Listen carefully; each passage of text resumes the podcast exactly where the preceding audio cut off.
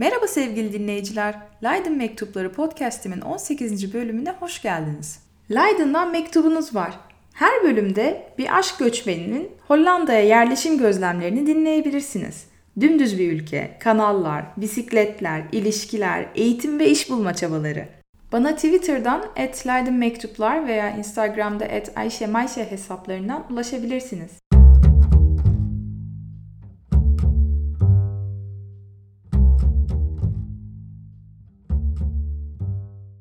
Tekrar merhaba sevgili dinleyiciler. Bir önceki bölümde Orta Çağ'a giriş yapmıştık. Bu sefer devam ediyorum. Direkt tarihe dalacağım. Uh, 1100 yılındayım. Uh, ve Hollanda'nın Hollandaca bulunmuş ilk yazı kalıntısıyla ilgili bir açıklama yapacağım. Uh, 1100'de böyle birkaç satır ya üç satır sadece birkaç kelime bunu okumaya çalışacağım. Hani o zamanlar nasıl okunuyordu bilmiyorum. Bundan 900 yıl önce. Şöyle diyor. Heban olla fohala nestas hahundan hinasa hik ende tu vat un bidan ve nü. Bunun açıklaması bütün kuşlar yuvalarını yapmaya başladılar.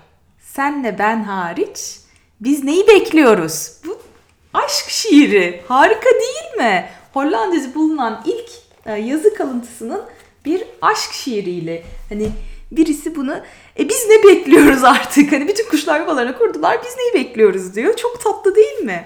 Böyle onu sizinle paylaşmak istedim. Ondan sonra öbür kitaptaki normal e, tarih akışına geri dönüyorum. Pardon. Size bu ilk yazıdan sonra biraz şehirleşmeden sonra da Kalvinizm'den bahsedeceğim. Yine öğretmen şeyimi takındım. E, tarih hocasıyım. Umarım benden nefret etmiyorsunuz. Ama daha önce bir dinleyici sormuştu Hollanda'nın tarihini niye anlatmıyorsun diye. O yüzden bu sezonun her bölümüne böyle biraz e, Hollanda tarihi katıyorum. Efendim e, 1100'de o tarihi e, kalıntı bulunuyor ama buradan biraz daha geri gidiyorum. Şimdi 1050 yılında ilk defa hendekler kazılıp içine su dolduruyorlar. Kanal yapmaya başlıyorlar. Dike deniliyor. Yani baraj benzeri bir şey.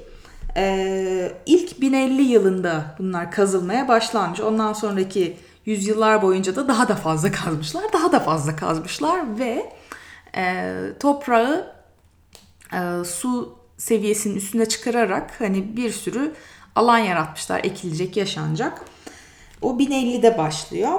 Ondan sonra 1076 ile 1120 ha, bu arada şey hatırlatma yapayım. Daha nerede kalmıştık? Hollandalı 1925'te Alman İmparatorluğu altına girmişti e, yönetim ve e, 1007'de de Vikingler e, saldırıyorlardı.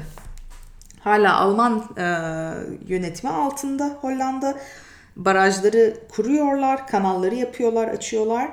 1076-1122'de de Alman kralıyla e, Papa arasında e, bu şey kiliselerin başına kim atanacak, kim bunu yani kim atayacak bunları onun bir tartışması yaşanıyor.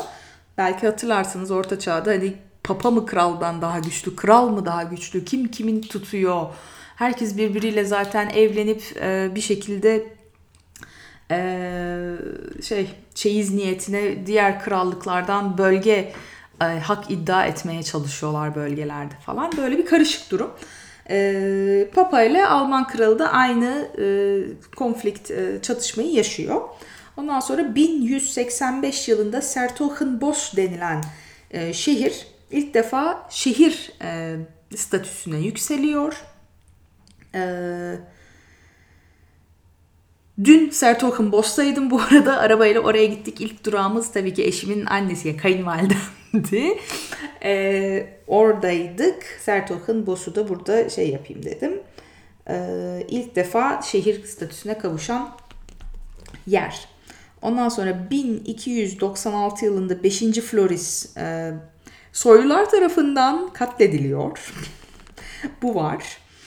Ee, yani soyluların e şöyle diyeyim şimdi ee, Hollanda'da tamam feodal bey tamam kral Alman kralı var. Feodal beylikler var. Bir de soylular var. Yani soyluların kimle işbirliği yaptığı, bu feodal beylere karşı hani kim nereyi koruyor diye. E, durum karışık yani tam böyle merkezi bir e, otorite yok Hollanda e, civarında bu alçak ülkeler. Çok alçak bu ülkeler. Ülkelerde e, merkezi yönetim yok. O yüzden de bir şekilde e, çok yani 1900'lü yıllarda eşitlik e, karakterinin hani bu bölgede yaşayan insanlar arasındaki eşitlikçi karakterin gelişmesinin bir e, başlangıç noktası diyeyim. E, şehirler hani Sertogenbosch ya da Den Bosch deniliyor. E, şehir statüsüne yükseldi. Bunun gibi başka merkezler de var ama şehir değiller henüz. Bu 13. yüzyılda daha ekonomik güç kazanıyor e, bu merkezler. E, yerel soylular da kendi e, otoriteleri de kurmaya başlıyorlar. Hollanda'nın kuzeyinde e, kontlar var yani bu feodal beyler var ama anladığım kadarıyla güneyinde daha çok e, şey e, soylular var. 14. yüzyılda e, Alman krallığı Bavarya e, hanedanına geçiyor. Ondan sonra da bu e, oraya geleceğim. Evet Bavarya krallığına geçmiş durumda. Ondan sonra 14. yüzyılda oluyor. Evet, 1306'da da Amsterdam şehir statüsü kazanıyor. Ee, ondan sonra 1345'te evet bu demin söylediğim e, Bavarya hanedanına geçti ya. Bavarya hanedanında bir Margareta var. Bir de oğlu William var. Ama bu ikisi e, ortak karar almıyorlar. Birbirleriyle çatışıyorlar. Bu çatışma sonucunda Hooks ve Cods denilen bir e, e, şehirler arası çatışma başlıyor. Hani orası senin. Hani Margarita diyor ki buralar benimdir. Ee, William diyor ki hayır bu buralar şu taraflarda benimdir. O yüzden şehirlerdeki soylular da e, hangisini tutuyorlarsa artık e, öyle bir çatışma başlıyor. E, şehirleri yani baronlarla e, şeylerle arasında diğer soylular arasında. Sonra başka bir şey söyleyeceğim şimdi yani alakasız bunlardan ama çok önemli olacak. 1380'de Willem Beukels denilen e, bir amca e, şey aa, nasıl çevir Herringgatter bunu nasıl çevirebilirim? E, konservemsi o sırada konserve yok ama e, tuzlu balık e, yani balığı tuzlayarak muhafaza etme yolunu keşfediyor, invent ediyor. Bu keşif sonra Hollanda'nın denizler arası yolculuklar yaparken yani oraya gidip buraya gidip bir yerleri alıyorlar. Hani Endonezya'ya sonra da Karayip taraflarına falan gidiyorlar. Oraları alırken hani uzun süre deniz yolculuğu yapmalarında bu e, keşif, icat diyeyim. Evet icat bu balığı tuzla saklama icadı e, denizcilere çok işlerine yarıyor. Çünkü çok daha uzun yol gidebilecek e, malzemeleri yanlarında taşıyabiliyorlar.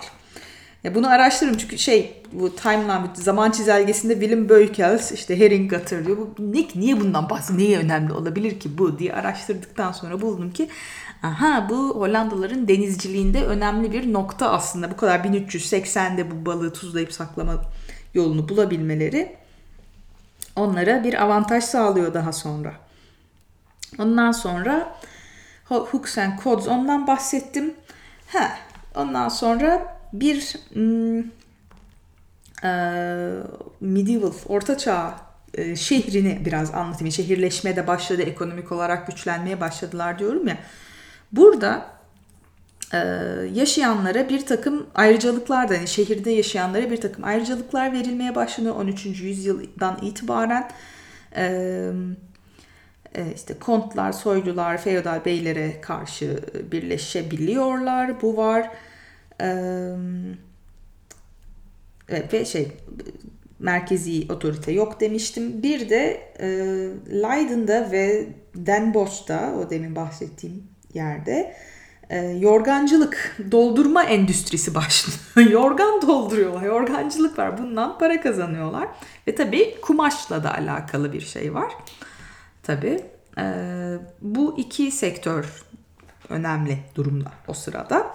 Ondan sonra 1517'de Luther Almanya'da 95 tezini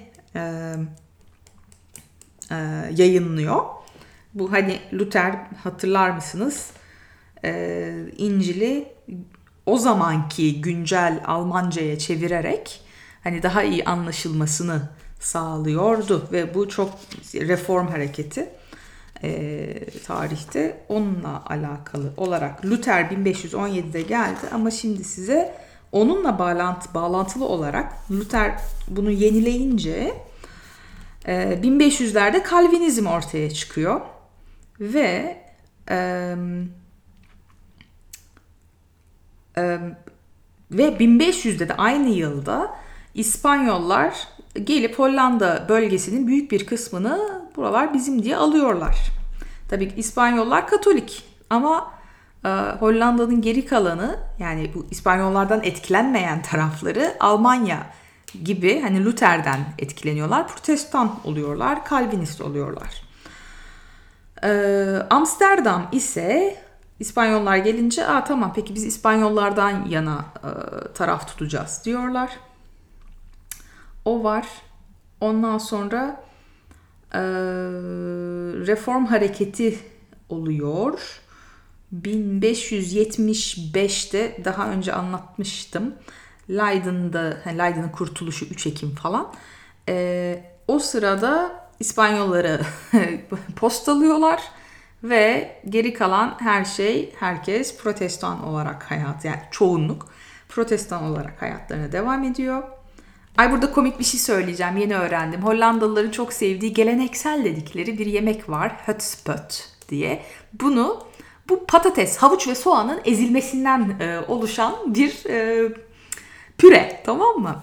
Üstüne de çok büyük bir köfte, hani sulu bir köfte düşün ama hakikaten gerçekten büyük böyle.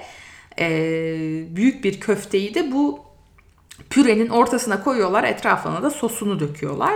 Bu geleneksel Hollanda yemeği meğer Leiden'da çok e, meşhur kaynağı buradaymış. Çünkü zaten İspanyollardan almışlar. Yani Hollandalıların o mutfağı denilen şey de aslında hani bir, birkaç tane küçük şeyleri var, yemekleri var. Genellikle patates, soğan ve havuçtan oluşuyor. E, toprakta büyüyen. E, içinde büyüyen, toprağın içinden çıkan gömülü olan e, sebzeler. E, bunlar da zaten kendilerine ait değil. O yüzden Hollanda mutfağını es geçiniz. Bir şey yok burada. Gidin güzel güzel kebaplarınızı yiyin. Hatta bana da verin.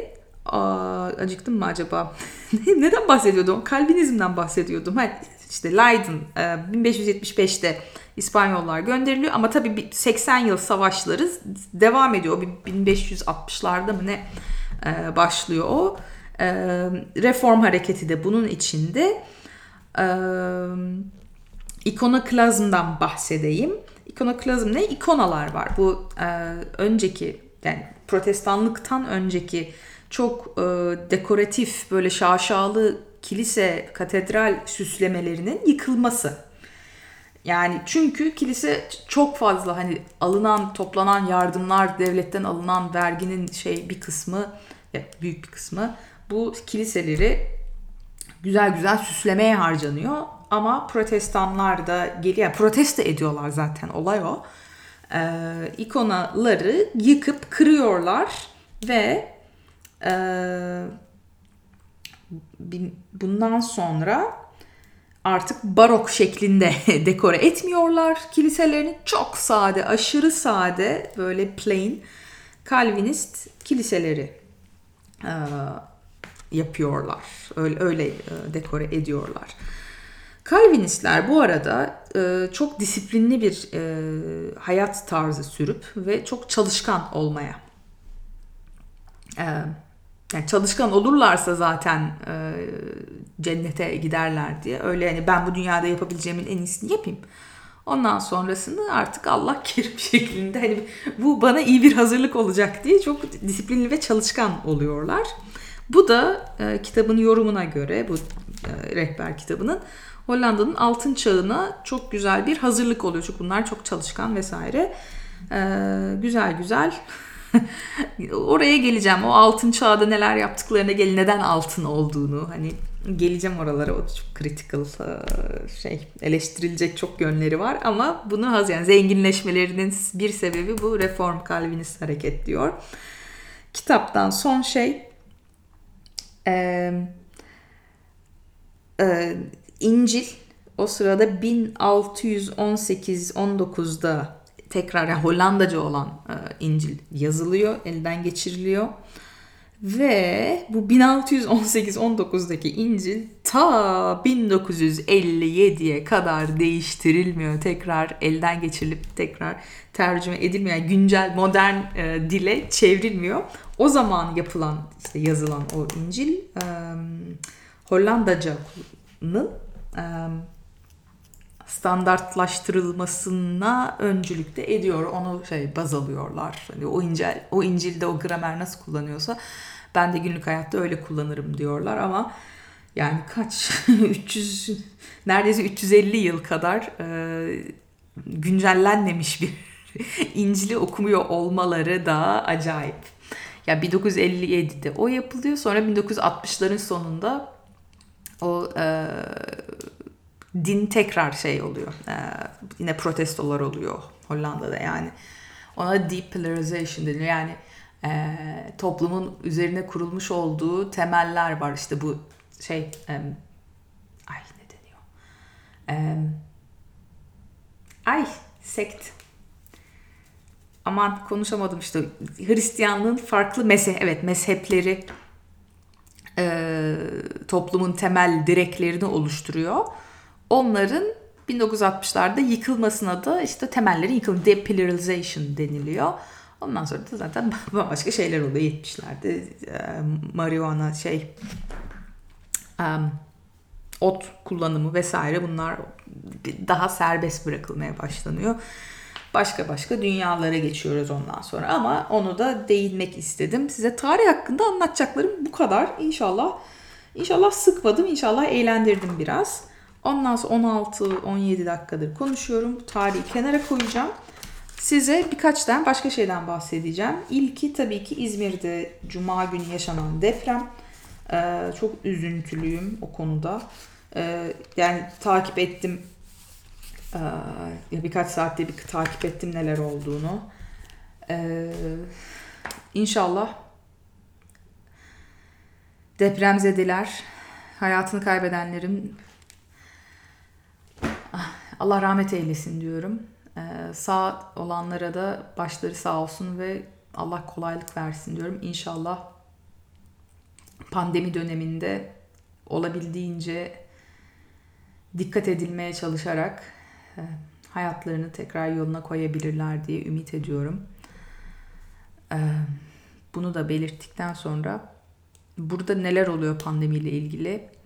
Ee, bundan 2-3 hafta önce e, daha önce güncellenen kurallar aralığa kadar uzatılacak dendi. Restoranlar falan kapandı zaten kapalı. Ee,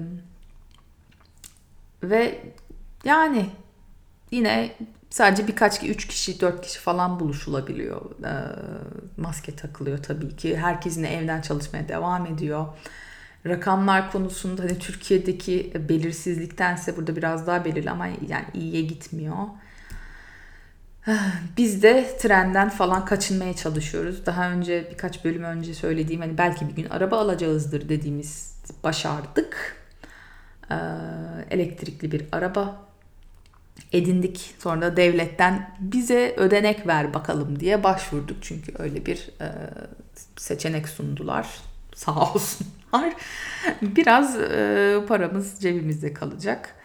E, onu yaptık. E, arabayla seyahat etmek bu arada tabii şey hani daha önceki bölümlerde bahsettiğim bir saat işte bir saat 10 dakikada e, bisikletle Den Haag'daki arkadaşlarım yani Lahey'deki arkadaşlarımıza giderken aynı sürede Den Bosch'taki e, kayınvalideme gidebildik. bu da tabii nasıl e, mobil olduğunu ya mobilitemizin arttığını, daha uzaklara gidebildiğimizi bu, bu şey yani aslında Türkiye'de e, Türkiye'deki standardıma geri döndüm diyeyim. Ee, çok burnu büyük konuşuyorum belki ama e, alışınca insan olmadan zorlanıyor biraz. Hani tamam treni de seviyordum, bisikleti de seviyordum. Arabada hani sonunda nihayet inşallah hani maşallah oldu. Ee, çok şükür. O yüzden de sevinçliyim. Eşim de ekstra sevinçli çünkü doğaya zarar vermeden e, arabamızı kullanacağız. E, 20 dakika oluyor ama son iki şey daha ya iki konudan daha bahsedeceğim. Birincisi buradaki iş bulma zorluğu. Hani ben de yaşadım. Birkaç tane iş değiştirdim burada. Ee, bir tane tanıdığımın deneyiminden bahsedeceğim. Ee, arkadaşım e, Türkiye'de uzun yıllar deneyimi vardı e, çalıştığı alanda. İyiydi de Ondan sonra eşiyle eşi üzerinden yani eşi burada iş e, teklifi alıp öyle onun yanında geldi ve e, bundan 2-3 yıl önce 2,5 yıl önce geldiler sanırım. Bir yıldan fazladır iş arıyordu ve o kadar çok zorlanıyordu ki yani İngilizce ve Hollandacayı full konuşması zaten beklenen bir şey yani beklenmemesi gereken bir şey. Türkiye'de Türkçe çalışıyordu çünkü daha çok. Burada ama her iki dili de birlikte yürütmeye çalıştı, onları öğrenmeye çalıştı. Birçok yere başvurdu. O kadar çok yere başvurdu ki artık yani çok yoruldu. Dili de öğrenmeye çalışıyor. Bir de çocuk var. Ev işleri de onda. Çok zorlanıyordu. Pandemi döneminde de iyice artık ümidini kaybetmiş gibiydi. Çünkü yani her hafta birkaç tane mülakat telefonla işte internet kamerayla e, mülakata giriyordu ama her birinden farklı bir e, negatif feedback çıkıyordu. Yani birinde A diyorlarsa öbüründe niye B'nin eksik oluyordu. E, projeler yapıyordu. E, onları tamamlayınca hani teknik kısımdan geçiyordu bu sefer öbür taraftan kalıyordu. Yani teknik kısımda hiçbir problemi yoktu bu arada. E, ondan sonra Eylül ayında bir ziyaret ettik onları. Tabii pandemide eşi de evden çalışıyor. Kendi de iş ararken ve dil çalışırken o da evden e, kendi evde yani bilgisayarın başında oturuyor. Baktım aynı odada oturuyorlar. Dedim sen niye kendi odanı yapmıyorsun? Yeriniz var kendi odanı yapsana. O da hani düşünüyormuş ama bir türlü aksiyona geçememiş. Ben de böyle gaz verince çok iyi oldu. Hemen birkaç gün sonra masayı bulmuşlar, yapmışlar. Kendi odasına geçince daha bir kendine güveni geldi tabii.